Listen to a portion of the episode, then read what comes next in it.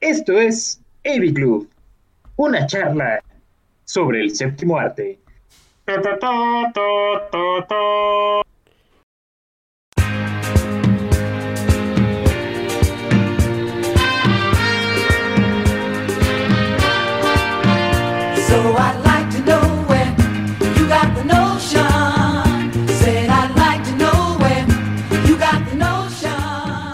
¿Qué tal, gente? Muy, buena, muy buenos días, tardes, noches, o sea, cual sea la hora a la que nos estén escuchando. Les una vez más una cordial bienvenida a esto que es el AV Club, una charla sobre el séptimo arte, Spooky Edition.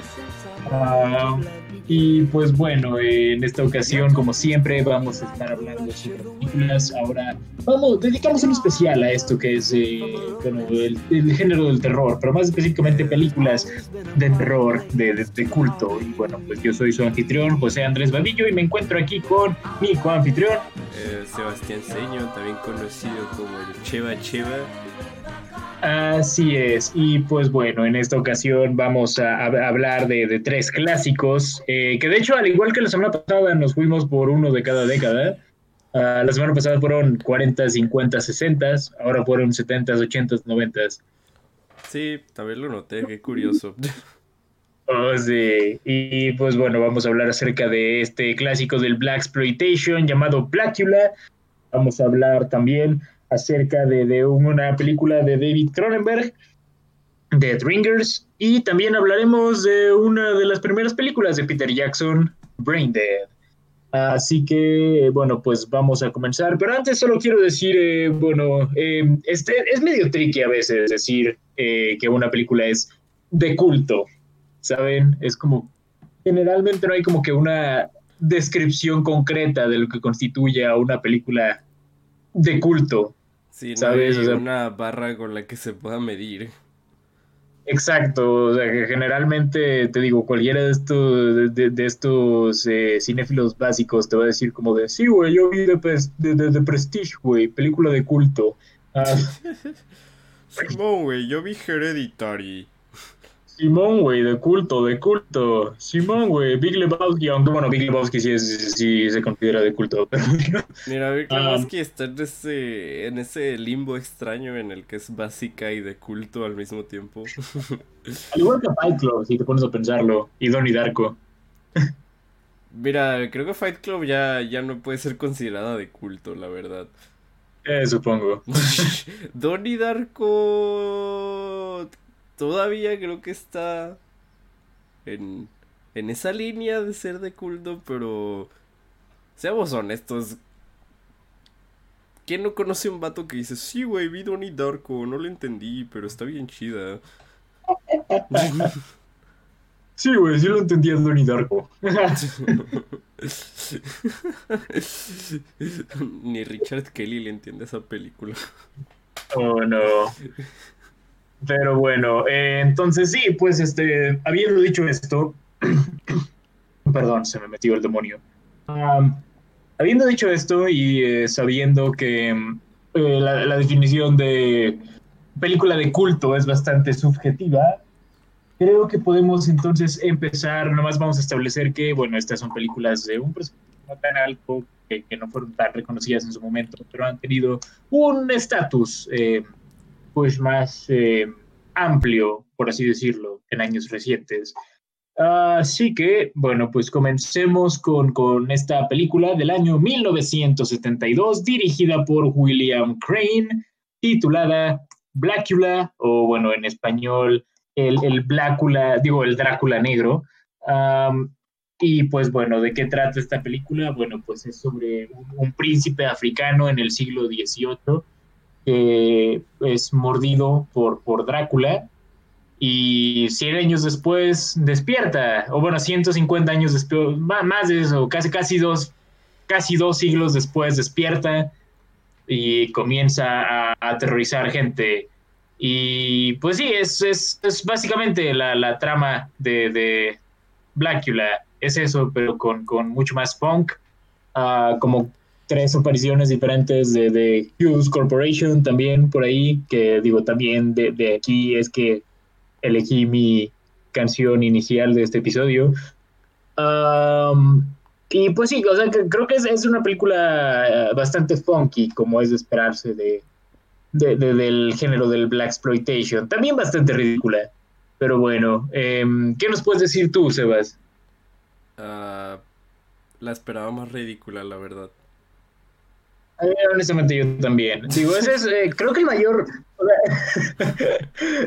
la verdad es que, digo, creo que cuando, cu- cuando te adentras en el, en el género de, de- del Black Exploitation y, digo, eh, estás acostumbrado a ver a, no sé, a Dolemite o de- después de haber reseñado Black Dynamite, que, que eso hicimos hace un par de meses, no lo sé, creo que te da como esta impresión de que todas las películas del Black Exploitation van a tener ese estilo, cuando eh, no realmente, o sea, creo que creo que esta es una película que se toma a sí misma un poquito más en serio de lo que esperábamos.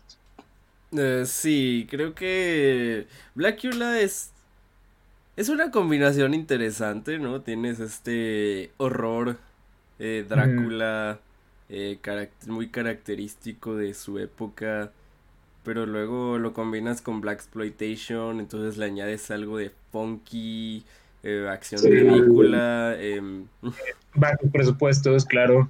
bajo presupuestos. Sí. Ah, ¿y qué- ¿Qué más está por aquí que señalar? Bueno, de temática, bueno, eh, críticas eh, sociales. eh, Críticas sociales, así es.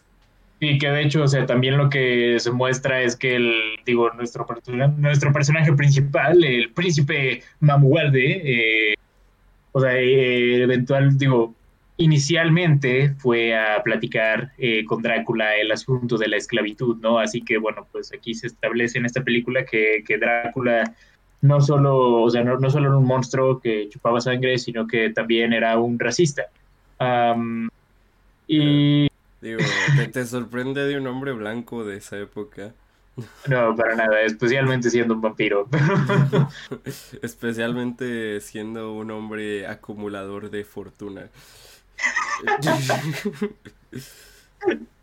Exactamente, pero digo, creo que sí hay, hay, hay cosillas que rescata esta película de- del mito original de, bueno, de la novela original de Drácula de Bram Stoker. Muy pocas, pero están allí, o sea, que creo que está, digo, todo este aspecto de, eh, o sea, el príncipe Mamuwalde despertando todos estos años después y encontrando a esta persona que es exactamente idéntica a su amada. Eh, digo, este es un elemento de la historia original. Uh, sí, y pues también está, digo, puedes ver que el, el- nuestro detective es como una especie de Van Helsing también. Ah, creo que es todo lo que Nuestro detective es el único personaje que no es inepto. Fuera de Blackula.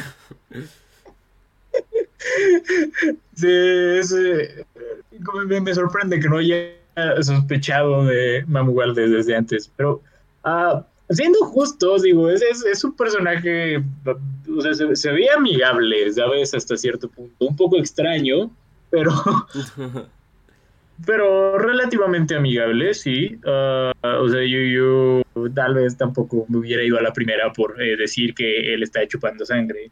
Am, pero sí, um, Blackula, eh, ¿qué más podemos decir? Bueno, pues como es una película eh, con un presupuesto bastante bajo, eh, no, no tiene mucha calidad técnica, que digamos. No, que usualmente en estas películas de Black Exploitation es su encanto. Sí, y digo, es también parte del encanto, pero sí, la, la, la edición definitivamente no es, no es buena para estándares eh, regulares. No, mira, Ah. me, me gusta ver al detective madrearse gente. Eso sí, pero Sí. sí, sí hubo partes en que la edición tampoco me dejaba disfrutar tanto la, la ridiculez de las Hay- hay- escenas. hay cortes que, que rompen completamente con la, continuidad, con la continuidad de lo que estamos viendo. Eh, digo, principalmente también está esta primera eh, escena de pelea casi al inicio, que ahí, o sea, empiezas, creo que, o sea, está, eh, pues de nuevo, Mamuwalde peleando contra los, los los, los eh, segundones de Drácula y, y de repente, o sea, están en un lugar y de repente cortan y están en otro lugar completamente diferente. sí. Ah, sí, eso, eso es, es el tipo de, de errores que pueden esperar de esta película. Ahora, Sí, de que nuevo, digo, o sea, e- esos errores son los chidos. Sí, son los chidos, son parte del mismo encanto. Te digo, o sea, qué tan intencional pudo haber sido. Bueno, quién sabe, pero eh, ahí están y de nuevo, o sea, creo que añade a la experiencia extrañamente. Ah, Sí. Pero sí, eh, mm, Sí, digo, Ahí no está. creo que sea tan consciente como lo hacía Black Dynamite, pero. Pero sí ayudan. no, eh, digo, Black Dynamite es punto y aparte en cuanto al género de Black Exploitation. Digo, era una película de Black Exploitation que además funcionaba como una parodia del Black Exploitation. Hecha por gente que- experta en Black Exploitation. hecha por gente experta en Black Exploitation, mientras que aquí pues era más bien, eh, pues no, o sea, era un producto de la época, ¿sabes? O sea, y no es tan satírico como lo que generalmente esperarías. De nuevo, sí hay comentario social, pero no es como que lo que rija la historia. No, de hecho está muy esparcido dentro de la película. Ni siquiera es uno de sus puntos principales. Sí, no, hay, hay unas cuantas escenas en las que se muestra como este racial profiling, pero nuevo, son, son muy pocas, muy pocas, muy desconectadas entre sí. Ah, y digo, pues también está el tema de la esclavitud y qué más toca. Creo que también homofobia, aunque no sé qué tanto, qué- o sea, de qué tanto es culpable la misma película. Am, lo que sí diré es, eh, hizo algo que no creo que fuera tan común en la época y es que mo- mostraron a, a una película homosexual, digo, a una película, a una pareja homosexual interracial, que, o sea, no, no, no, no creo que eso fuera tan común. Yo tampoco. Eh, sí, no, creo, creo que fue hasta bastante progresivo en cierta manera. Así es, sean progresivos como Blackula. Claro, no, y, eh, digo, en sí, digo, algo que tengo que decir del, del género de Black Exploitation, digo, ya lo habíamos mencionado con Black Dynamite, pero de- ciertamente fue un género que permitió una mayor, mucho mayor representación de las personas eh, afroamericanas en el cine. Que digo, o sea, piensa en cuántos actores de color eran populares en esa época, o sea, aparte, Que no fueran estereotipos. sí, que no fueran estereotipos o, o Sidney Poitier. Ah, Para ser justos a Sidney Poitier también lo eh, casteaban en muchos roles estereotípicos. Eh, sí, pero pues mínimo, mínimo lo premiaban, ¿sabes? Sí. De hecho, una vez vi un Sí. video muy bueno analizando a Sidney Poitier y cómo, cómo realmente no ayudaba tanto a la causa de la representación. Changos, Sí, o no. Sí, hablaban de cómo realmente eh, como lo, lo blanqueaban básicamente. Bueno, o sea, sí tiene sentido para los estándares de la época, pero hey, o sea, mínimo era, era un actor de color siendo prominente en esa época, ¿sabes? O sea, algo es algo. Sí, sí. Pero sí, o sea, sí, sí entiendo que pues también para la época no, probablemente tampoco era como que lo más progresivo del mundo. En fin, Eh, en fin, eh, Blackula Sí. es una película progresiva a veces. a, a veces, o sea, puedes verla de esa forma. Sí, ta- tal vez usan la, la palabra con F eh, más, más veces que de las que se siente cómodo en nuestra época actual. Eh, sí, a menos Pero- que se hace Eminem. A menos que seas Eminem, pero eh, sí, eh, pero sí, o sea, creo que sí puedes ver a esta película como algo progresivo y más bien a todo ese movimiento también. Ah, pero sí, eh, de nuevo, Blackula, película sumamente progresiva y un poco película también, aunque debo decir, o sea, sí me, o sea, en, si tuviera que decir si, o sea, si tuviera que poner una, esa película en una escala de positivo o negativo, la pondría en una escala de positivo porque debo decir que sí la disfruté. O sea, de nuevo, creo que pudo haber estado mucho mejor eh, de haber sido todavía más ridícula, pero, pero diré esto, creo que, o sea, de todas maneras está, la, actitud está ahí, ¿sabes? O sea, el funk está ahí.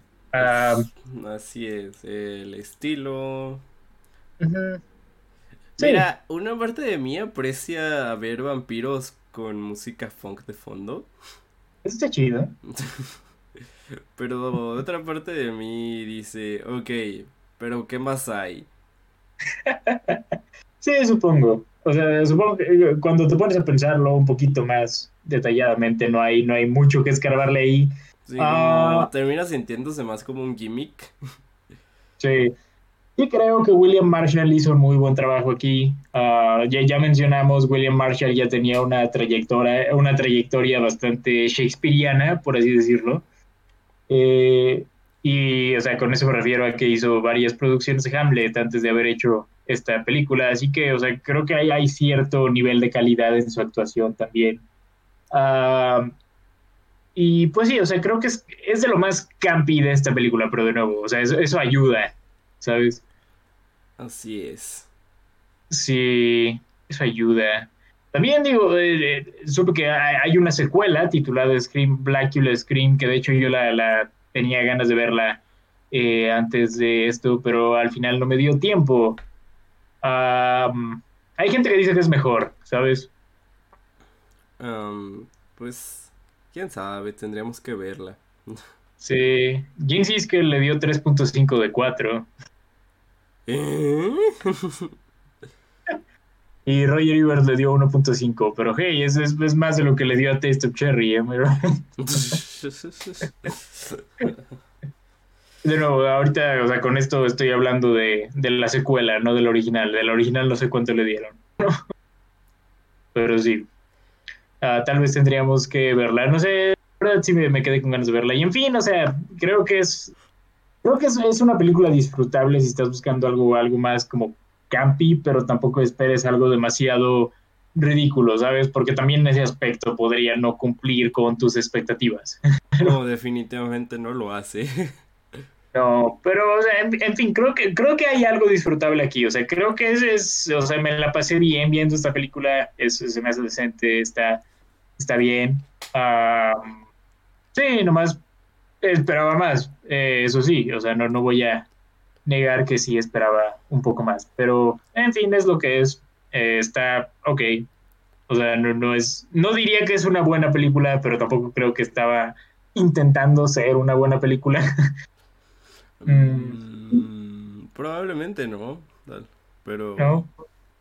pero no sé, a mí me da igual esta película, no, no diría que es mala, pero siento que no hace nada especial fuera de combinar esto, este Black Exploitation con el género de vampiros y ya. Así.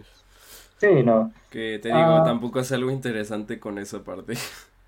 Sí, no, o sea, está, está bien, o sea, el, el gimmick pues está ahí, pero sí, o sea, me, me hubiera gustado que también lo expandieran un poquito más, que no sé si hagan eso en la secuela, no puedo juzgar eso, pero eh, es lo que es.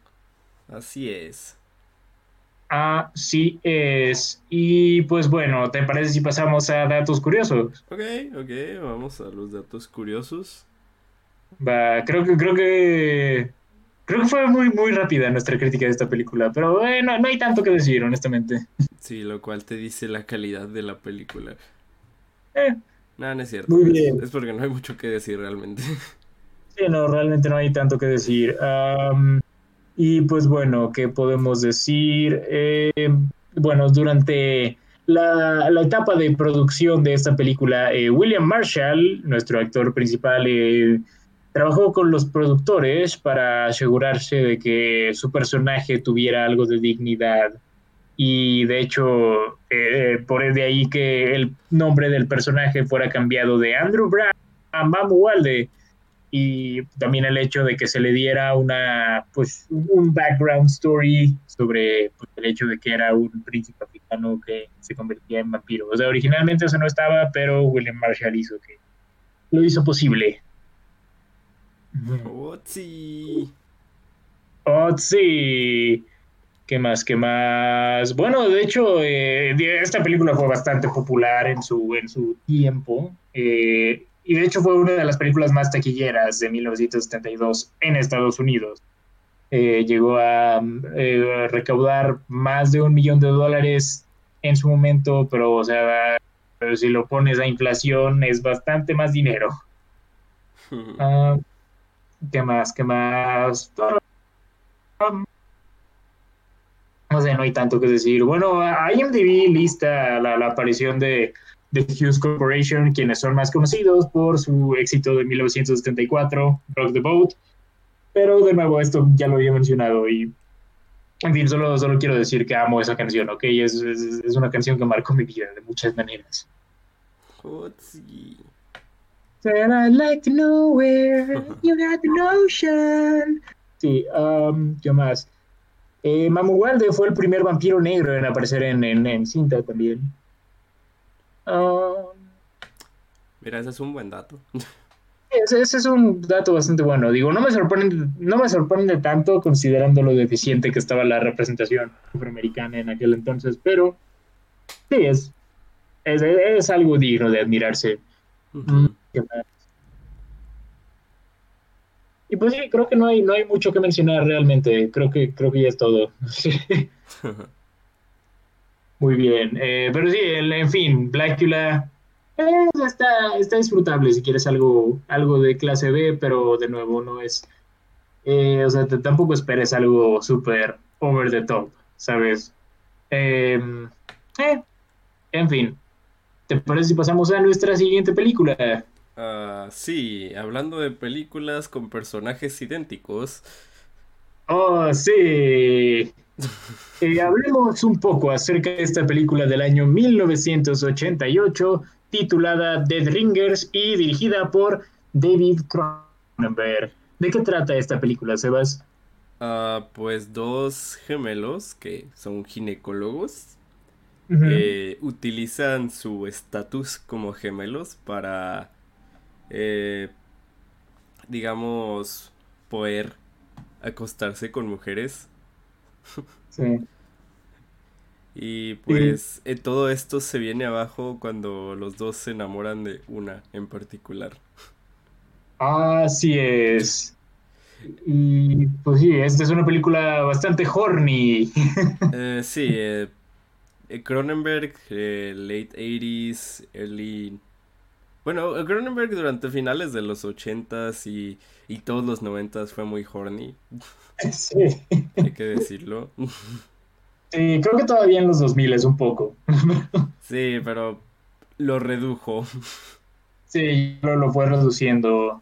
Bueno, o sea, que, creo que podrías decir que Cronenberg nunca dejó de ser horny, pero Nunca dejó, Ah, pero Cronenberg era más horny que un director promedio. eso sí, eso sí, pues esta película es, es, es algo bastante horny. Um, también algo que cabe mencionar, bueno, em, Cronenberg es, eh, bueno, tiene esta reputación de ser pues uno de los grandes maestros de lo que se consideraría como el body horror. Ah, y ah, lo hace de una manera muy peculiar, en la cual creo que nadie lo hace como él. O sea, es, es el tipo de es el tipo de imágenes que ves y sabes que es una película de Cronenberg.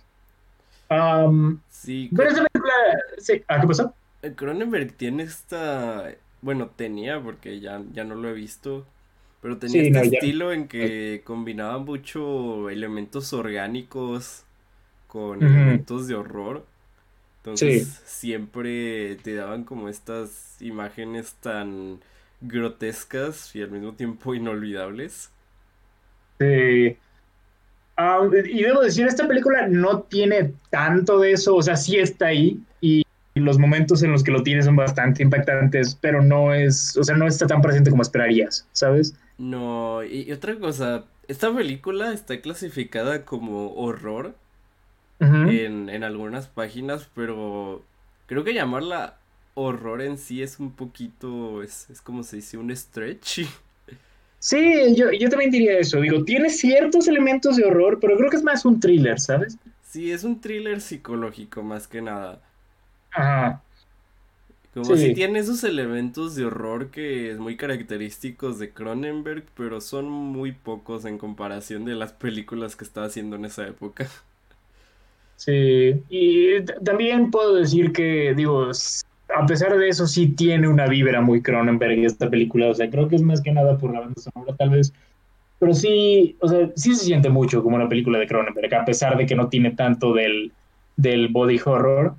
Am, también diré esto. eh, ah, no, qué- bueno, eh, o sea, Cronenberg me, me da la impresión de ser como, como una especie de Spielberg, pero más grotesco.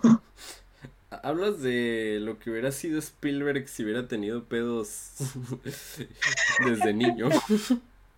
sí, Oh, vaya. eh, un poquito.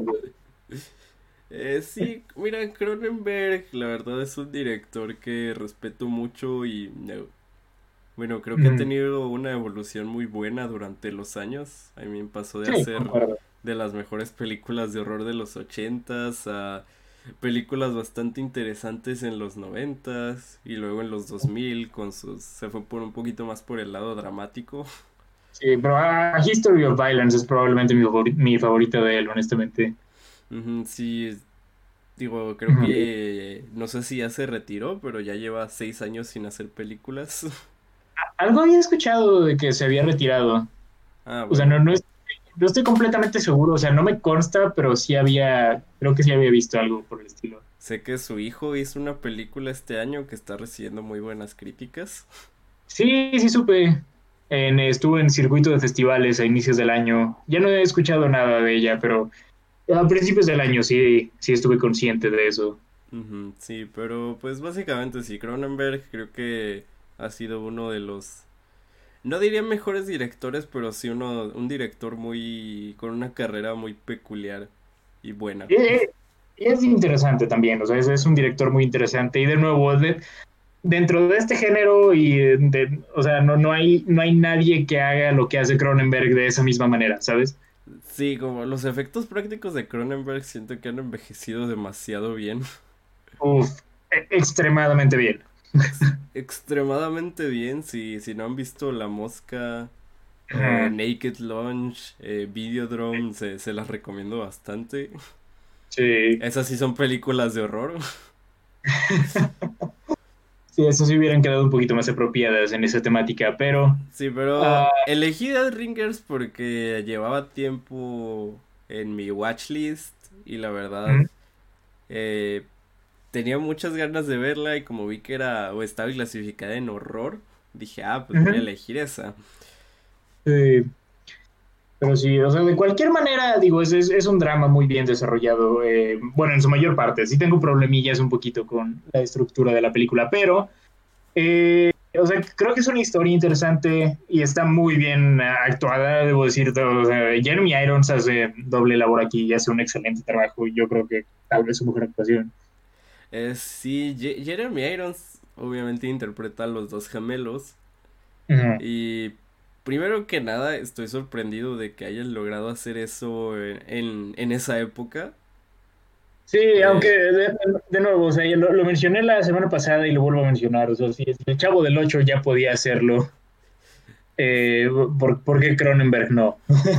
Eso sí, pero me sorprende que se haya visto tan natural aquí. Sí, eso sí. De verga, en el Chavo del 8 todavía podías ver la silueta morada. Bueno, pero hay como 10 años o más de diferencia. Sí, pero por lo que por lo que leí esta película usó tecnología relativamente nueva para poder hacer eso, así que Sí, claro, porque, o sea, como tú dices, realmente es algo que no se nota mucho el, el uso de efectos, ¿sabes? Ah, digo, sabes que obviamente tuvieron que haberlo hecho porque pues ni modo que, ni modo que Jeremy Irons se haya multiplicado literalmente. em, pudieron haber aplicado una Moon y conseguir a alguien muy parecido a Jeremy Irons. Oh, sí, yo, yo no sabía que así se había hecho Moon. Ah, Si no han visto Moon, eh, Muy no buena. clonan a Sam Rockwell. Es un Oh, no. actor que se parece muchísimo a Sam Rockwell. oh, sí, pero em, sí, no, ciertamente para la época es un gran logro lo que hicieron aquí. Sí. Sí, y algo que me gusta de esta película es todo el aspecto de thriller eh, existencialista acerca de cómo los dos gemelos, aunque creen que son muy diferentes, al menos en cuanto a su personalidad, Sí. y luego empiezan a cuestionar de qué tan diferentes son. Sí, sea, incluso hay, hay muchos puntos en la película en, la que ni, en, en los que ni siquiera estás tú seguro de que de, de- de- de cuál es cuál. Sí, también ese elemento de cómo Cronenberg juega con el hecho de que tú no puedes percibir cuál es cuál. Sí. Pero originalmente lo, lo había tomado como en contra de la película, pero la verdad es que sí es algo intencional. O sea, tiene que ser algo intencional. Y sí, Sí, ayuda bastante. incluso es, es parte como del conflicto que tienen los mismos personajes. Sí, exacto. Entonces, pues sí, digo, no es algo que le puedas reclamar a Cronenberg por, por hacerlo, porque claramente esa era la intención y es algo que también ayuda bastante a la historia. Ah, pero sí, o sea, creo que, o sea, incluso la, la percepción de los gemelos, como que percibes a uno de una manera al inicio de la película y luego lo terminas persiguiendo de la misma manera en la que percibías al otro. Ah, y es, es un desarrollo muy interesante. Sí, luego como la película empieza también a mostrarte esta, eh, digamos, conexión poco saludable que hay entre ellos, como, Mm, como cada, como son muy codependientes el uno del otro, sí. pero al mismo tiempo como estar juntos también les genera conflicto. Sí, y entonces pues está, eh, está todo ese, to- toda esa temática y, Sí, y también incluso hay un poco de y, algo que tiene Cronenberg es que sus películas tienen tensión sexual muy extraña. Sí, esta película lo tiene a creces. Sí. creces, I mean, Jeremy Irons totalmente eh, le gustaba a Jeremy Irons en esta película. I mean, sí, sí, esta vibra, digo, esta película me da un poquito de vibras de Alabama, Incestuosas, así es. un poco a ratos. Sí, di- digo, no lo presenta como algo bueno, pero No, pero ahí está. O sea, es, es algo, es un posible subtexto que se presenta aquí. sí, sí, me, me recordó, me, me hizo preguntarme si Ridley Scott se inspiró en esa película para hacer las escenas de Michael Fassbender en Alien Covenant. No me sorprendería. Sí, no, no, no lo había pensado de esa manera, pero ya que, ya que lo mencionas, Sí, ¿cómo, cómo olvidar cuando Michael Fassbender besó a Michael Fassbender? eso fue muy awkward. ¿Cómo olvidar cuando le tocó la flauta? Oh, sí. Lo digo en un sentido muy literal, amigos, si no han visto Alien Covenant. Eh, Sí. Di- Diría que la vieran, pero eh, como ustedes quieran, tampoco es como que es No, no es la gran cosa, lo, lo mejor de esa película era Michael Fassbender y Michael Fassbender. Así es. Mm, Es Pero lo único bueno, que recuerdo eso. sí, pero volviendo a Dead Ringers, eh, Ajá. también, mira, tengo, tengo algunos problemas con esta película, pero la verdad la respeto mucho. Sí. Sobre todo me gusta cómo meten a esta mujer en la, en la vida de los dos y cómo ella realmente es la que empieza a jugar con, con los sentimientos de los dos. Sí, el, el personaje interpretado por Genevieve Bujold. eh, eh, sí, me, me gusta mucho las interacciones que tiene con ellos.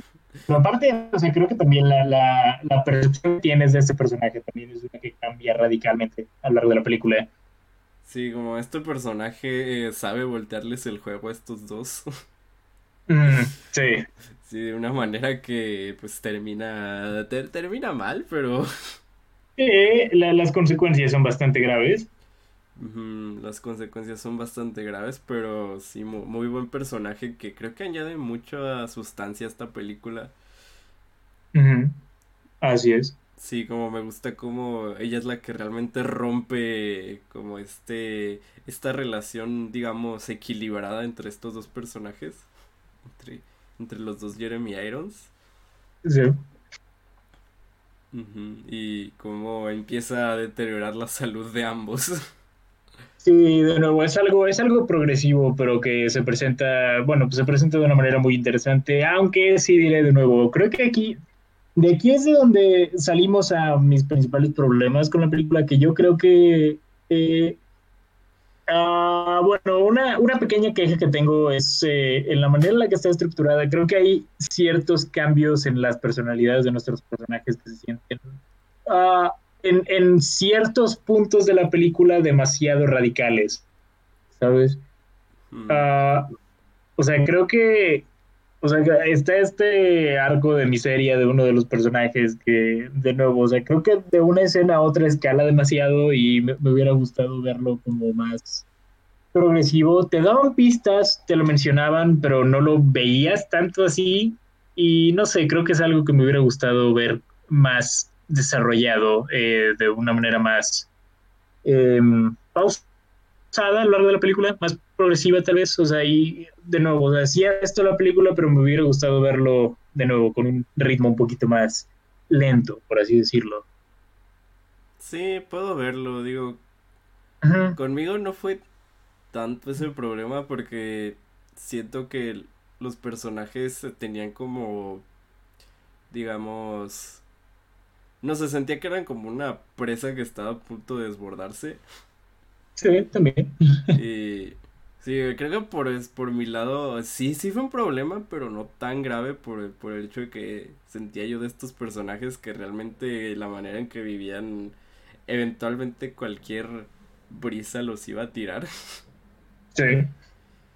Pero sí, a lo mejor ver un poquito más este desarrollo, sobre todo esta película que es tan progresiva en cuanto a lo que hace. Digo progresiva en el sentido de que se toma su tiempo, no, no en el, Sí, no, no, no en el sentido moderno de la palabra.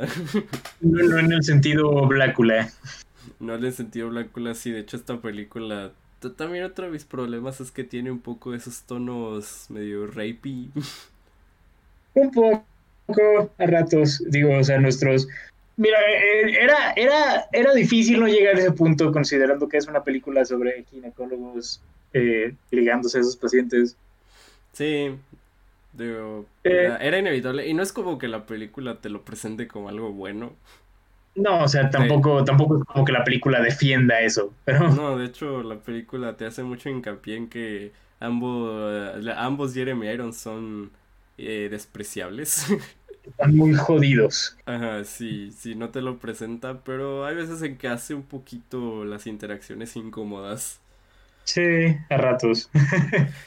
Sí, sí, también tenía que mencionar eso. Em, sí, diría yo, otro problema que tengo con esta película es que a ratos se siente que dura demasiado y Un realmente poco. no está desarrollando mucho a sus personajes. Creo que el, el- el segundo acto en particular se alarga demasiado. Sí, esta película dura dos horas, pero creo que fácilmente puede haber durado hora y media. Sí, se pudo haber acortado bastante. O sea, yo creo que unos 20 minutos menos hubiera fluido mucho mejor la película. Sí, a lo mejor. eh, pues se sentiría como una película más sólida.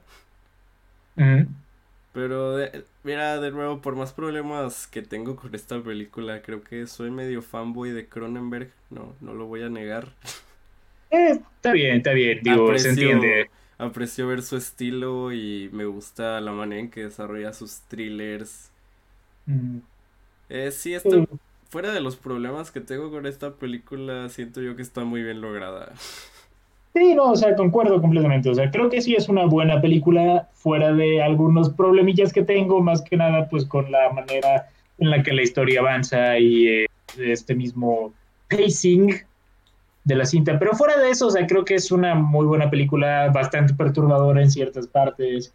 Um, y que de nuevo, o sea, creo que sí nos, no- nos muestra ciertos, eh, pues, pues, ciertos destellos del estilo de Cronenberg, por así decirlo.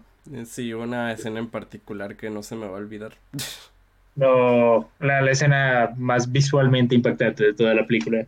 Sí, también, mira, esta película me, me recordó una pesadilla que tengo, que es de que, pues, que un doctor te esté operando y de la nada, pues, le fallen sus sentidos. Ah, lo sé. A mí también me, me, esa, bueno, hay una escena en la que pasa algo así que sí me, o sea, creo que fue, fue de esas que me dejaron como de, ah, ah, Eh, sí, como, ah. como a pesar de ¿Qué? que no es explícita la escena, te, te deja perturbado. Eh, que cabe mencionar, o sea, yo en, en mi- nunca en mi vida me he sometido a una operación, entonces, Em, ah, yo sí. Pero pues estaba anestesiado, así que no vi nada. sí, pero no sé, o sea, ese tipo de cosas son las que me dan ansiedad. Así es. Sí. Pero bueno, ¿algo más quieras mencionar o pasamos ya a datos curiosos? Creo que podemos pasar a datos curiosos. Perfecto, perfecto. Muy bien, datos curiosos. Pues Jeremy Irons, eh, eh, pues, pues nomás diferenciaba qué personaje estaba interpretando dependiendo del peso de sus pies, ¿no? Sí, básicamente es, es algo bastante interesante, una técnica eh, muy curiosa, pero bastante bien, bastante bien. Sí. Sí, ¿qué más podemos ver? Eh, bueno, pues también la- las tomas de los eh, gemelos en pantalla fueron logradas eh, por medio de uno de los primeros usos de, de fotografía, lo que llaman moving mate, eh, controlada por computadora. Oh. Sí. sí es lo que había leído. Oh, sí, también eh, inici- inicialmente Jeremy Irons tenía dos vestidores separados y dos guardarropas también diferentes para eh, cada uno de sus dos personajes, pero eh, eventualmente se dio cuenta de que, bueno, pues el punto de la historia es que pues este, tú mismo deberías confundirte eh, respecto a cuál es cuál. Entonces, pues sí, de, de ahí pasó a solo tener un solo vestidor. Sí, Y mezclaba- Fue, fue lo que discutimos. Sí, sí, exacto. Y pues ya de ahí mezclaba las vestimentas de los dos. También, eh, bueno, eh, cabe mencionar que Jeremy Irons no fue la primera opción de William Hurt, digo, de Cronenberg, perdón, era- no fue la primera opción de Cronenberg para interpretar a los gemelos, inicialmente era William Hurt. Y pues, eh, digo, William Hurt no quería rechazarlo, pero tenía un problema de, eh, pues, horarios. Y pues sí, luego comentó acerca de haber eh, rechazado esta oferta diciendo que, eh, bueno, pues tuvo, ¿cómo se dice? Pues eh, tuvo, tuvo una dificultad, inter- tenía dificultades interpretando un solo personaje, ahora imagina dos. Eh, algo que también hay que mencionar Ah. es que Robert De Niro también fue considerado para este rol, el rol del- Sí. de los gemelos, pero pues no lo quiso Lo porque dijo que le incomodaba eh, interpretar a, uh, a un ginecólogo. Exacto, sí vi eso. vaya, vaya. Mm, bueno, pues qué más cabe mencionar por aquí. Eh, también, Eh, bueno, Al parecer el título original de esta película iba a ser eh, Gemini, mm, como la película de, de Will Smith. Gemini, Gemini Man. Sí, Oh, pero al, al estudio no le gustó, así que lo cambiaron a gemelos. Sí, Y luego sí. lo tuvieron que cambiar, bueno, lo cambiaron porque al parecer a Ivan Reitman, director de. Ghostbusters, Sí. eh, quería dirigir una película que también se llamaba Twins. Así es, con Danny DeVito y Arnold Schwarzenegger. Sí, definitivamente una película muy parecida a Death Ringers. Claro, claro. Sí. Ay, pues sí, eventualmente ya eh, Cronenberg lo cambió a Dead Ringers. Así Que es. por cierto, cabe mencionar que Twins y Dead Ringers salieron el mismo año, Sí. eh, ambas de 1988, pero bueno.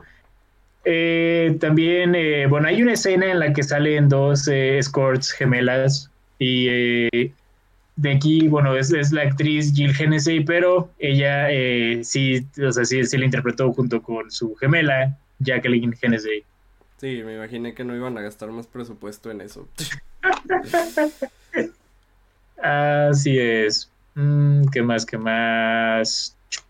Bueno, de hecho, eh, el tráiler de esta película, al tráiler se le cortaron dos segundos en, el Reino Unido para asegurar una clasificación de 18, porque, eh, bueno, pues generalmente las clasificaciones con los trailers suelen, hacer, suelen ser más duras eh, debido a, a su falta de contexto, por así decirlo. Y pues sí, se- lo, lo que se removió de ese tráiler fue una toma de, de la mano del personaje de Claire siendo atada a, a una cama. Oh, Sí. qué sensibles son los del Reino Unido. Así es. ¿Qué más? ¿Qué más? Bueno, al- algo que estaba viendo también, esto no está en IMDb, pero lo vi en, en- en Wikipedia. eh, bueno, eh, Chang-wook Park, eh, famoso director coreano eh, de películas como Oldboy, The Handmaiden y The Thirst, ah, llegó a mencionar que esta es su película favorita de Cronenberg. Puedo ver por qué. Sí, Sí, yo también. Cha- Chang-won Park también es un director muy horny. sí, y bastante violento también. Sí, puedo ver por qué. Sí, eh, definitivamente puedo ver por qué también. ¿Qué más? ¿Qué más tenemos aquí? Esta película es parte del Criterion Collection, el spin número 21. Eh, sí. Y eh, alguna vez Entertainment Weekly llegó a mencionar esta película como la vigésima más aterradora de toda la historia. Eh, de nuevo, entra, creo que entra en nuestra categoría de horror, pero no tanto. Sí, exacto. Ah, y digo, también cabe mencionar que esta película está basada en una historia de la vida real. Pues, Bueno, o sea, co- con obvias variaciones por ahí, pero eh, sí, está basada en el caso de Stuart y Cyril Marcus. ¿Eran ginecólogos? Tengo entendido que... Ay, déjame checarte ese dato rápido. Eh, sí, también eran ginecólogos, sí. Oh, vaya, qué perturbador. Así es. Y pues sí, creo que es todo lo que tengo por A mencionar. veces la realidad es más aterradora que la ficción. Así es. Algún día tendremos AV Club featuring Dross. Oh, sí. Estas son las siete películas más aterradoras de Cronenberg. No sé. Número 7. Número 7. The Ringers es una película bastante... Pero sí, um, Y pues sí, digo, también eh, Jeremy Irons eh, no, no recibió nominación al Oscar por película, pero cuando ganó eh, su Oscar a Mejor Actor por Reversal Fortune en 1991, eh, agradeció a Cronenberg en su discurso. Y dijo, eh, tomar este Oscar como si fuera por Death Ringers porque me lo merecía, culeros. Y eh, también creo que cabe mencionar que también el, el Festival Internacional de Toronto en 1993 hizo una lista de las 10 mejores películas canadienses de todos los tiempos y eh, esta fue eh, votada como una de ellas, fue de hecho elegida sobre Videodrome, que, o sea, según esto los, los votantes se habían dividido en, en su opinión en cuanto a si incluían a esta o a Videodrome. Ok, Prefiero Videodrome, pero, sí, yo, yo también. pero esta es muy buena. Es, es muy buena de todas formas. Y pues bueno, ¿te parece si pasamos a nuestra siguiente película entonces? Eh, sí, me parece excelente. eh, hablando de películas donde eh, pe- personas muerden carne humana. Así es, hablemos acerca de Brain Dead. Brain Dead, una película del año 1992 dirigida por el reconocido director Peter Jackson. Tal vez hayan escuchado de él, pero no creo porque es un director muy indie. Sí, sí, sí. Ah, y pues, pues bueno, eh, Brain Dead, ¿qué podemos decir de esta película? Bueno, pues eh, esta cinta trata sobre un, un- un joven cuya madre es mordida por, por una especie de rata mono que la convierte en un zombie y de ahí eh, caos se desencadena. Eh, sí, ca- cabe destacar que leí que uno de los títulos de esta película es Tu madre se come a mi perro. Es li- literalmente el, el título, el título de, España de esta película es Brain Dead, tu madre se comió a mi, per- a mi, per- a mi perro. Iba a decir Pedro. Pedrito. Pedrito. Sí, no, es, sí, es eh, efectivamente el título en España de esta película es Brain Dead, tu madre se comió a mi perro. Eh, yo creí que iba a ser un spoiler más grande, pero pasa en la primera media hora de la película, así que no hay tanto. Eh, sí, y pues. eh, Brain Dead. Eh, creo que es la película más de culto que vamos a discutir aquí. Sí, posiblemente, porque de hecho esta película fue un fracaso en taquilla cuando, eh, o sea, la- cuando recién salió en el cine, pero de nuevo se ha alcanzado eh, una mucho mayor reputación por el hecho de que pues Peter Jackson eh, dirigió ciertas películas eh, independientes, tal vez las conozcan, tal vez no, llamadas El Señor de los Anillos. No la conozco. Sí. Oh, vaya. Pero sí, eh, de nuevo, este, en, en general creo que Ah, toda... sí, Peter Jackson, el director de King Kong. Pero bueno, es muy evidente cuando ves esta película. Eh, sí, sí, sí, se nota que Peter Jackson era muy fan de King Kong y de Monty. Python Sí, y, y de eh, George A. Romero. Así es, sí, tiene muchos elementos. Es, es como una mezcla extraña de todo esto, pero King Kong más que nada en la primera escena de la película. Sí. Sí, o sea, li- literal toma lugar en Skull Island. Entonces, Sí, sí, Sí. me acuerdo que cuando la vi esta te dije, eh, eh, esta intro es demasiado buena, 10 de 10. Sí. Pero sí, eh, o sea, en, en sí creo que todo, todos los primeros trabajos de, de- Peter Jackson han, han- recibido una gran reevaluación gracias a, pues, de nuevo, el hecho de que su reputación se ha elevado un montón en los últimos 20 años. Am, y sí, o sea, creo que de nuevo, o sea, películas como Bad Taste, como Meet the Feebles, y ahora pues estamos hablando de Brain Dead, películas como estas, pues han, han tenido, o sea, tienen una legión bastante grande de fans, gracias a El Señor de los Anillos. Sí, hab- hablando de directores con carreras curiosas, Peter Jackson empezó haciendo horror independiente y ve lo que hace ahora. Ya sé, bueno, ahora, pues más que nada documental, pues, su, su última, su última película de ficción fue, fue la última del Hobbit, de hecho, Sí, pero... eh, no, no sí. hablamos de eso. Eh, no sé, las del Hobbit creo que reciben demasiado odio, eh, en mi opinión. Mira, no son malas, pero se sienten innecesarias más que nada. Por lo menos Eh. el hecho de que la dividieron en tres partes. Eso sí, pero mira, estamos de acuerdo en que estamos de acuerdo en que la desolación de Smaug es la mejor de las tres, ¿no? Sí, pero Ok. pues, porque es la única en la que pasa algo interesante. Eh, y mira, ni siquiera, ni siquiera son lo peor que ha hecho Peter Jackson, ¿ok? Peter Jackson hizo The Lovely Bones. The Lovely Bones, sí. eh, Peter Jackson no debe haber adaptado ese, ese libro. No, Especialmente después de escuchar que Lim Ramsey inicialmente quería hacerlo. uh, pues hubiera estado a todo dar. Sí, pero pues bueno. Eh, igual Peter Jackson nos dio la, lo que es probablemente la mejor trilogía de toda la historia. Claro, o sea, El Señor de los Anillos. No, o sea, est- estoy de acuerdo. O sea, El Señor de los Anillos es la mejor trilogía de la historia. Y creo que, o sea, cualquier persona que lo niegue, una de dos, o es, es un hater de lo peor, o simplemente no lo ha visto. Sí, o simplemente no sabe de Kino. Sí, alguna vez vi un meme de que era, era ese meme de, de, de, pues, de argumen- digo, de, de opiniones y argumentos, y era de, o sea, salía alguien diciendo de que sí, las del Señor de los Anillos son malas películas, y de que, ¿por qué? Ok, y nomás dices de que, pues, porque son muy largas y así. No, Pero- pues, ¿sabes qué? Una vez vi que alguien compartió un meme de que de, eh, ubicas esa escena de Kingsman con Pedrito Pascal en que dicen de que todos te odian, pero yo te amo.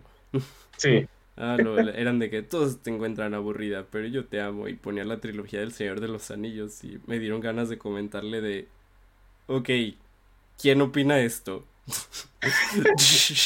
la, la gente que, la gente que dice que El Señor de los Anillos es aburrida, o sea, es- son la minoría, y de nuevo, son gente que no la ha visto. Sí, es, es como, O sea, no quería verme. eh, no quería verme mamador, pero sí, sí le iba a comentar de.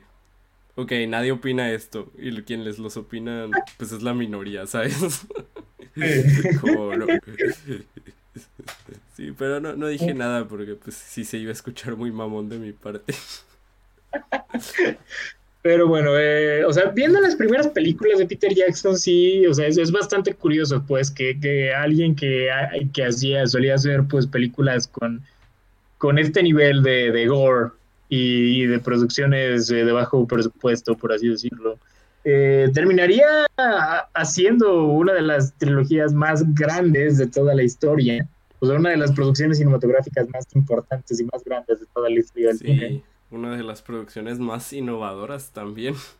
Sí. De una trilogía de libros que se decía inadaptable. Sí, igual, o sea, creo que o sea, parte del estilo de Peter Jackson que vemos en esas películas lo puedes encontrar en, estas peli- en, en esta cinta en particular. O sea, lo, lo pude notar bastante. Sí, de hecho, Ah, se nota bastante que Peter Jackson era un director muy, ¿cómo se diría? Como muy adelantado a su época. Sí, claro. lo que hace, o sea, creo que más que nada, lo, lo que principalmente me, me recuerda mucho a lo que terminó haciendo El Señor de los Anillos sería los movimientos de cámara, particularmente a la comunidad del anillo. Me recuerda mucho el manejo de cámara en esta película. Sí, O sea, el tipo de movimiento. lo- los paneos super cañones. Sí, la, la- los super cañones super rápidos y, y la abundancia de close-ups también está aquí. Que algo que tengo que mencionar es que me recordaron mucho a Sam Raimi. También, o sea, creo nunca había hecho la conexión de Peter Jackson y Sam Raimi hasta ahora. Sí, no, a mí también se me hizo, o sea, también iba a mencionar eso. De hecho, eh, Peter Jackson, a juzgar por el estilo de esta película, Peter Jackson se me hace como el, el punto medio entre Sam Raimi y Edgar, y Edgar Wright. Ok, ok, puedo verlo.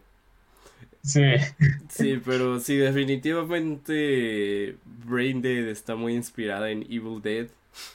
sí, sí, bastante. Aunque, déjame decirte, creo que me gusta más que Evil Dead, que la primera, por lo menos. Sí, justamente, creo que pienso lo mismo que tú. Creo que, mira, Brain Dead es probablemente la película más asquerosa que he visto en mi vida. Es muy, es que no, no es para estómagos sensibles esta cinta. No, y- y, Ah. déjenme decirles que yo estaba comiendo cuando vi esta película. Oh, no. Así que quiero presumirles que mi estómago es muy fuerte, pero...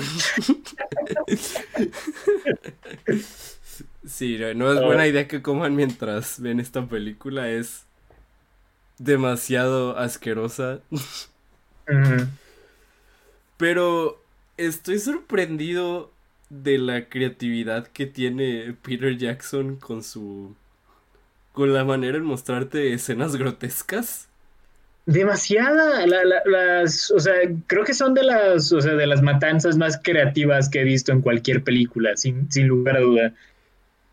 Sí, o sea, Es- cada, cada kill, cada kill se siente como en su propio, como que se siente que alguien la pensó muy bien de, a ver, este personaje va a morir así, y luego este zombie va a morir así, Eh, como que de alguna manera no se siente como random, se siente como que alguien estuvo pensando cómo hacer que cada, cada escena grotesca no se sintiera igual a la anterior. exacto, o sea, se siente como, se siente como un gran trabajo directorial, pues, o sea, sí es, es una película muy asquerosa, es una película súper sangrienta también, pero. Sí, tiene esta vibra de, de nuevo, de Evil Dead, de vamos a echar todos los líquidos asquerosos que podamos. Sí, en cantidades más. enormes. sí, Todavía O sea, más porque que- aquí, pues, obviamente hay más gente. sí, o sea, creo que es lo que hizo, es lo que hizo Evil Dead, pero a, un nivel mucho mayor, y de nuevo, o sea, creo que por eso mismo funciona. También, eh, o sea, algo que le ayuda mucho a esta película es que tampoco se toma muy en serio. Ah, o sea, es- una película muy cómica también. Sí, esta película tiene, tiene este, tiene este elemento como de romance muy, Ujú. muy cliché, pero Ajá. lo usa de maneras muy cómicas. Sí, aparte es como que la película está eh, consciente de ello. Sí, o sea, la película está demasiado consciente de sí misma. Como... Mm, Me, me imagino que Peter Jackson era muy edgy en su época.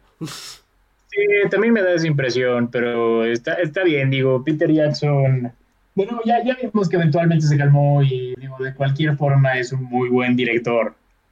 Sí, Peter Pero sí- Jackson ya cambió mucho el contenido de sus películas desde El Señor de los Anillos, pero...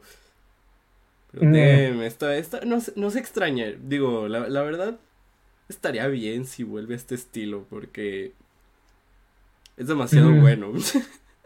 Sí, aunque digo, creo, o sea, el, El Señor de los Anillos, si te pones a pensarlo, si era una película, o sea, si, si eran películas muy violentas, nomás, eh, o sea, Sí, el- pero incluso en ese sentido eran más accesibles. Sí, claro, o sea, son súper accesibles y también digo, está el hecho de que no mostraban tanta sangre humana y los desmembramientos no eran tan brutales. O bueno, Sí, la, la violencia, la, la diferencia entre algo como, como Brain Dead y algo como El Señor de los Anillos es que aquí el, el principal énfasis de la película está en la violencia y en, en la sangre, en todo el gore que se presenta, mientras que El Señor de los Anillos es algo que está ahí, pero no le presta como que demasiada atención. Eso sí, sí, pero pues de nuevo, Brain Dead es una película que se esfuerza en no ser monótona en cuanto a su violencia. Exacto. Y en sí, como incluso si los personajes no son complejos, en cierta manera eso también los hace Mm. eh, pues más como parte de esta película. Sí, de nuevo, o sea, ya dije, el tono de esta película es más que nada cómico. Ah, y de hecho, en- bueno, es- esta película de hecho está clasificada como una eh, comedia zombie de slapstick. Y si y- yendo a la película puedes verlo, Sí, es, ciertamente. es, es slapstick de, de una manera muy grotesca. Súper grotesca. De nuevo, ya, ya grotesca. Eh, ya, ya mencionamos, no es para estómago sensible, pero sí, es, es una película que es demasiado creativa también con, con la violencia que. Ah, y ciertamente, o sea, para hacer eh, o sea, algo de las primeras, en, en la, en la primera parte de la carrera de Peter Jackson es súper creativo. Ah, y digo, también eh, es algo que ya venía manejando en sus dos películas anteriores, ya mencioné Bad Taste y eh, Meet Dos películas que nunca he visto completas, pero uno de estos días. Yo nunca las Ah. he visto, pero después de ver Brain Dead tengo muchas ganas de verlas. Eh, Meet the Feebles es, es una película con, o sea, que es como parodia de los Muppets, así es. Ujú. Es, son- es violencia y mu- es mucha violencia, mucho sexo eh, con, eh, eh, ¿cómo se dice? Marionetas. Hace Sí. cuenta lo que, lo que quisieron hacer hace, hace un par de años con esta película que se me fue su nombre, con Melissa McCarthy. Sí, sí sé cuál dices. Nunca la Sí, vi, pero no se veía muy buena. Ah, como eso, pero bien logrado. Oh, vaya. Sí. Pero eh, sí, Peter Jackson, de nuevo, o sea, la- su creatividad ya se hacía notar bastante en, en, en sus primeros trabajos. Y digo, creo que era bastante evidente también que estaba destinado a hacer cosas grandes. Sí, me, me Y- alegra que alguien haya creído en él y le haya dado toda la saga del Señor de los Anillos. Así es, pero eh, sí, de nuevo, o sea, eh, esta película es súper creativa, súper entretenida también, se pasa volando su duración. Sí, se pasa Ah. volando y de nuevo como que puedes ver de dónde saca su estilo Peter Jackson, pero al mismo tiempo se siente muy original. Sí, bastante original y eh, sí, pues está todo eso. La verdad es que es, es una es una gran cinta. Ay, nuevo, o sea, creo que todo todo fan de Peter Jackson, o sea, todas las personas que se hayan asombrado por el Señor de los Anillos, creo que esta es esta es una esta es una muy buena película que, que sí recomendaría a los fans de, de esa saga. Eh, se lo recomendaría a cualquier fan que le guste como la comedia negra, grotesca. Sí, Sí, de, Sí, de nuevo, si tienes un estómago sensible probablemente no disfrutes esta película. Es, quiero recalcar todavía, demasiado grotesca. Como puedes ver literal entrañas salir, Sí, en- en entrañas cobrar vida. hay, hay muchísimas entrañas en esta película, así cañón, o sea, creo que hay, hay demasiados intestinos. Sí, puedes ver cómo a la gente les arranca la piel de la- del rostro. Eh, Puedes ver ¿Qué cómo no? O sea- arrancan cabezas. Puedes ver cómo. eh, de- demasiadas, de- demasiadas cosas muy creativas. Sí, pero de nuevo, o sea, creo, creo que está hecho en, en una manera lo suficientemente exagerada como tam- para también ayudar al mismo tono cómico de la película. Sí, no, esta película no va por realismo. Sí, Esta- no, esta escena definitivamente. incluso tiene un poquito de referencias a, a lo que llamaría las películas de Kung Fu de los setentas. Un poquillo, sí. Sí, Sí, Pero, eh, eh, sí, eh, incluso esa, esa, esa referencia en particular también tiene Monty Python. sí, también tiene ciertos toques de Monty Python por ahí. This for Ah. Scratch. Sí, es por Scratch. Sí, ciertos toques, o sea, creo que sí, sí me imagino pues a Peter Jackson siendo, siendo fan de, de Monty Python en su juventud.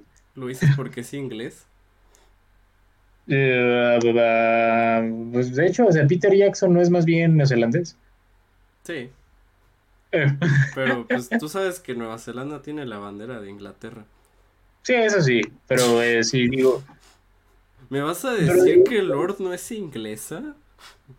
o sea, no, no, la, no la llamaría británica, ¿sabes? Pero bueno, ah, esa es una discusión aparte. Am, pero sí, am, Peter Jackson hizo un excelente trabajo con esta película y creo que es una cinta muy recomendable si quieres ver algo, algo gory, pero también cómico. Sí. Sí, eh, ¿algo más que quieras mencionar antes de pasar a datos curiosos? Em, nada más que esta película también es bastante horny. Un poco, sí, digo, no tanto como, no tanto como nuestra película anterior, pero sí, un poco. Sí, em, de, de nuevo, nada más quiero mencionar que, que el humor de esta película es muy bueno. Sí, demasiado. Demasiado. Esa es una, es una gran comedia. Sí, estoy sorprendido de la versatilidad que de escenas que hay en esta película. Ujú. No sé, la verdad no podría decir algo negativo de ella. Muy bien. Pues, em, muy bien, entonces voy a pasar a datos curiosos. Ok. Muy bien, bueno, pues eh, primeramente quiero mencionar que se dice que esta película es la más sangrienta de toda la historia, medida en, en cuanto a la cantidad de sangre utilizada durante la producción. Sí. Mm, Creo, creo que esta película hasta está consciente de eso porque incluso tiene un gag con la sangre. sí. Bastante ingenioso también.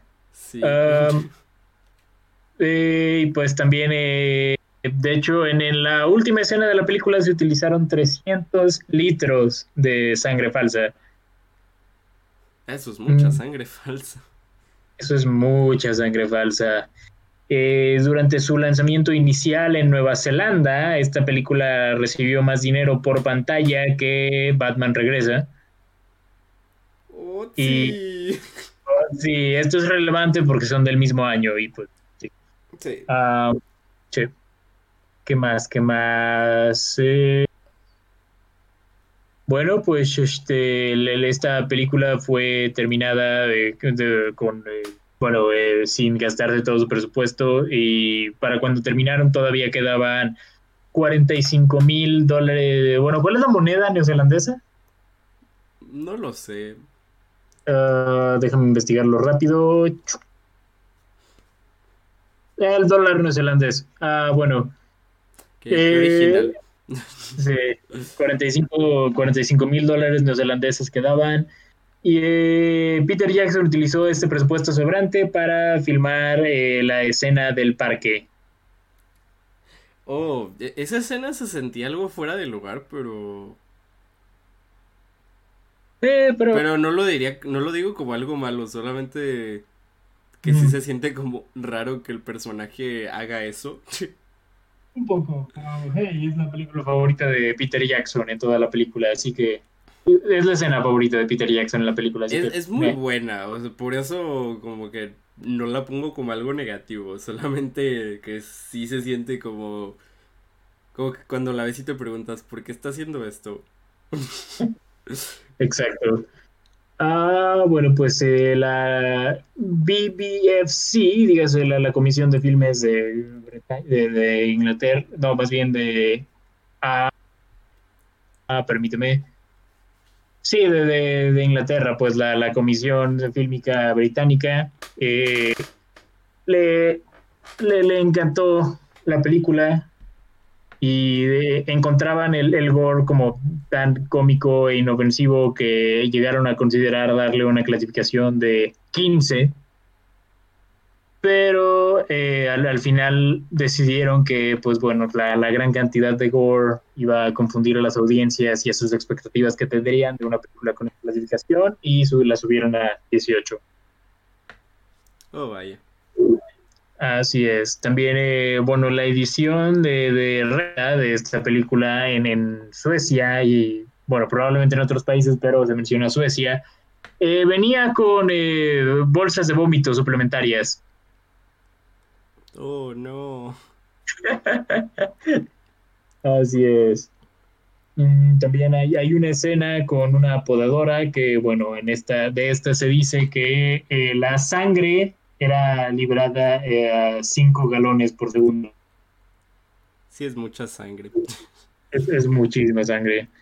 Ah, esta película no ha sido lanzada en DVD en Nueva Zelanda.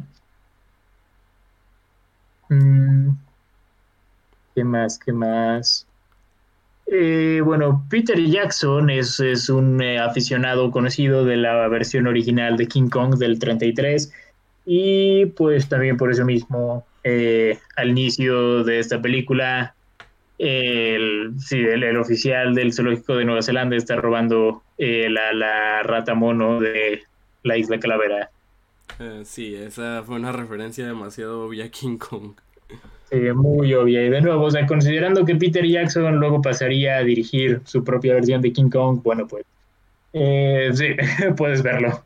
Sí. Ah, mm, ¿qué más podemos mencionar? Ah, ah, bueno, pues también el, el nombre del perro es Fernando, el nombre del perro al que se come la mamá. Se llama Fernando y esto es un director, digo, esto es un tributo al director Fernando Trueba, porque fue durante una de sus películas cuando Peter Jackson vio por primera vez a la actriz Diana Peñalver, quien aparece en esta película. Otsi. Mm. La canción que se toca en el órgano, eh, eh, bueno, cu- cuando la gente está a punto de entrar a la iglesia en una de las escenas, eh, es nada más y nada menos que la canción Sodomy, perteneciente a la película anterior de Peter Jackson, Meet the Feebles. Oh. Así es, digo, sí, sí conozco esa canción, la, la, vi- vi- he visto esa escena. sí. Ah, ¿qué más? ¿Qué más?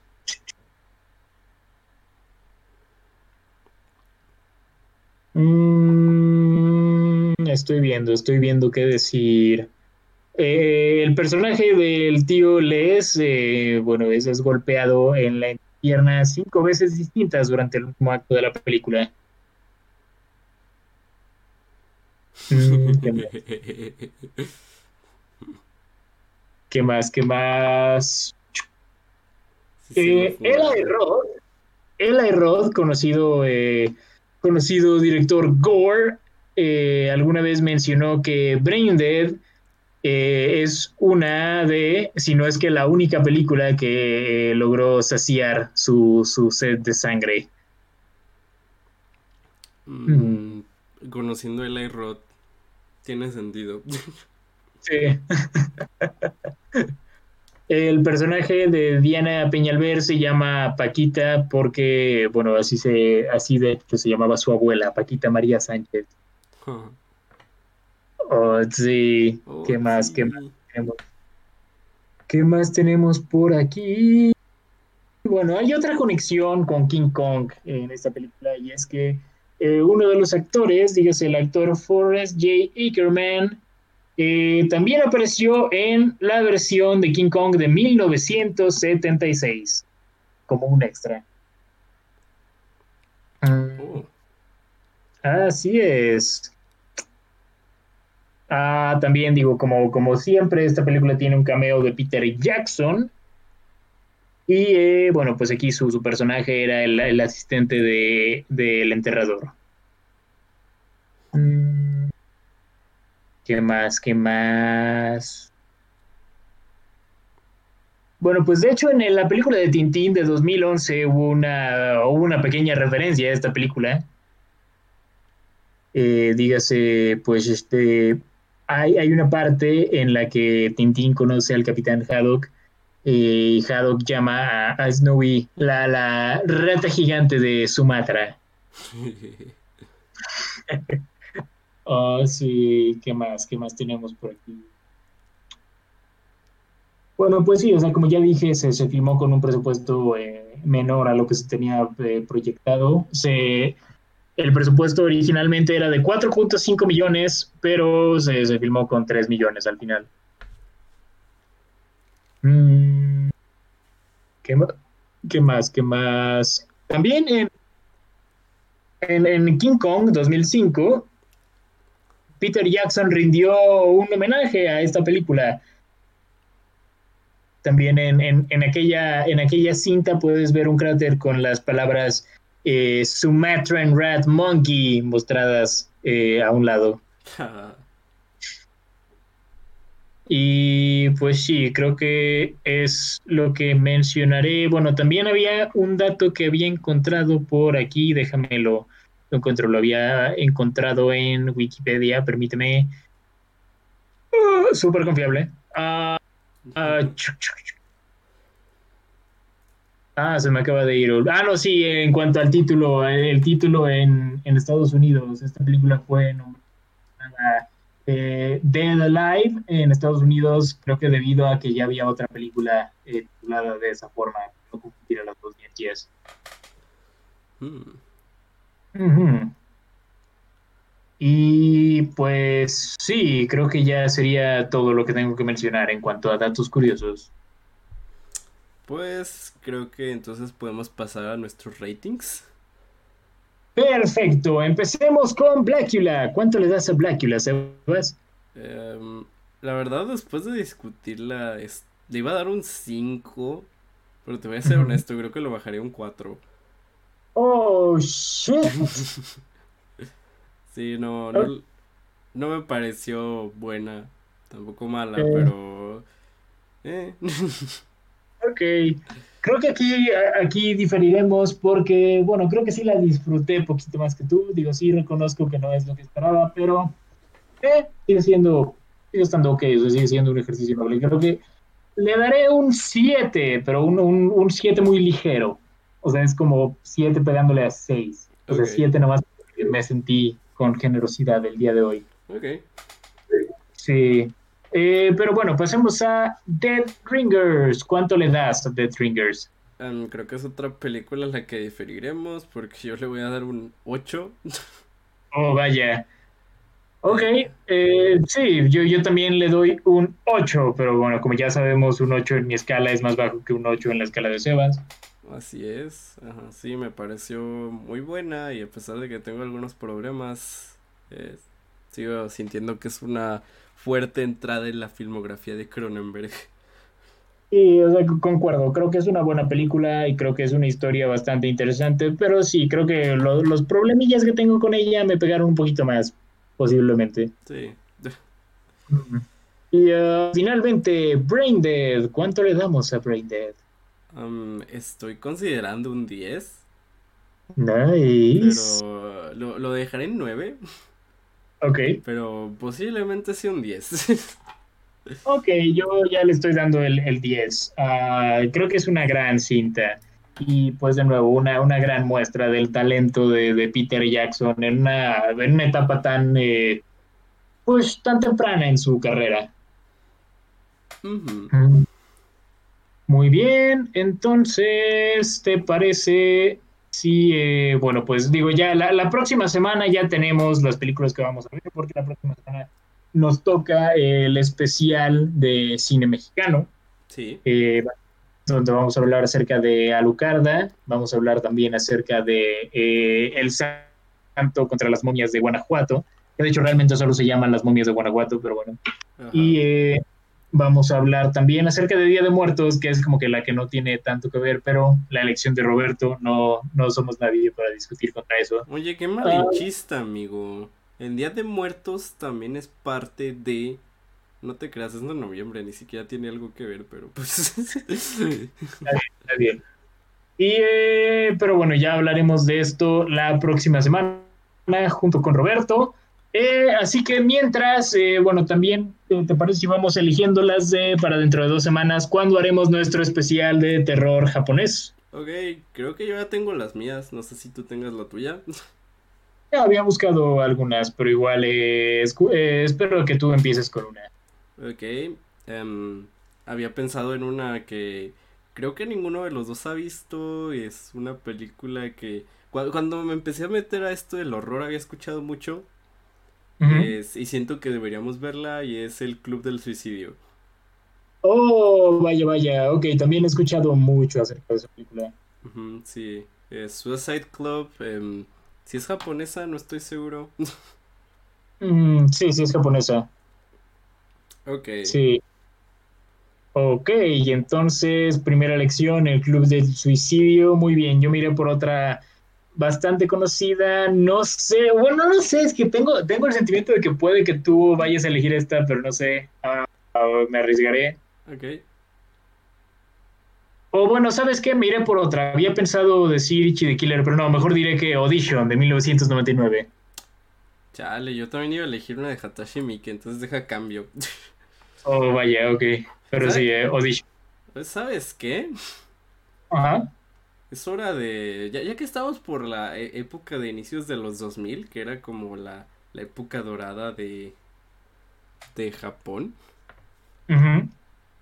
Mm, estoy considerando dos.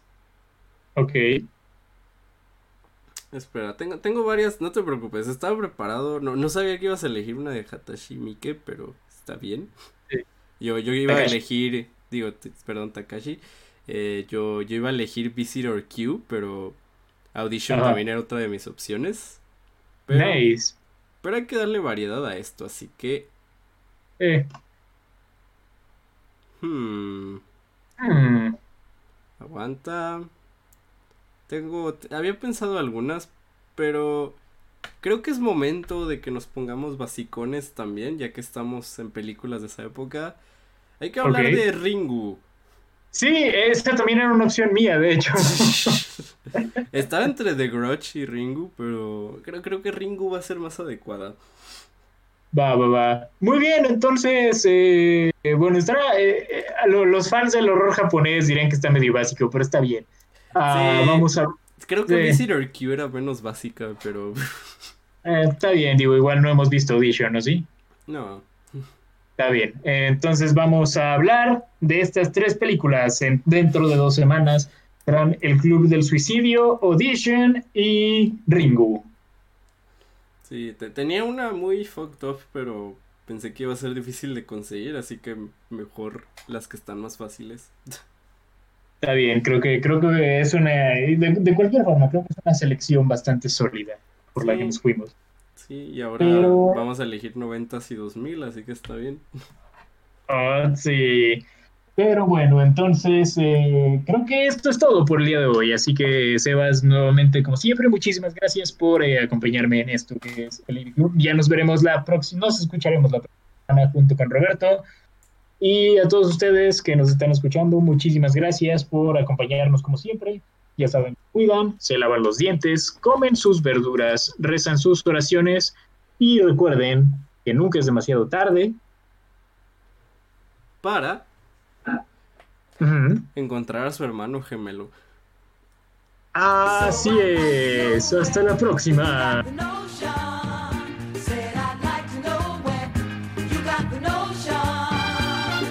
Rock the boat, Don't rock the boat, baby. rock the boat, Don't tip the boat Esto fue AV Club.